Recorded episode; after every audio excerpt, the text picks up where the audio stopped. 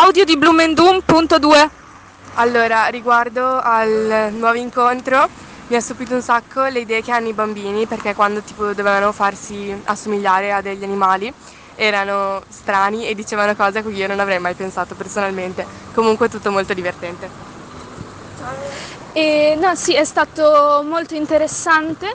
Caterina è, è fantastica e ha un modo di stare con i bambini veramente ammirabile. Io non, non sarò mai capace.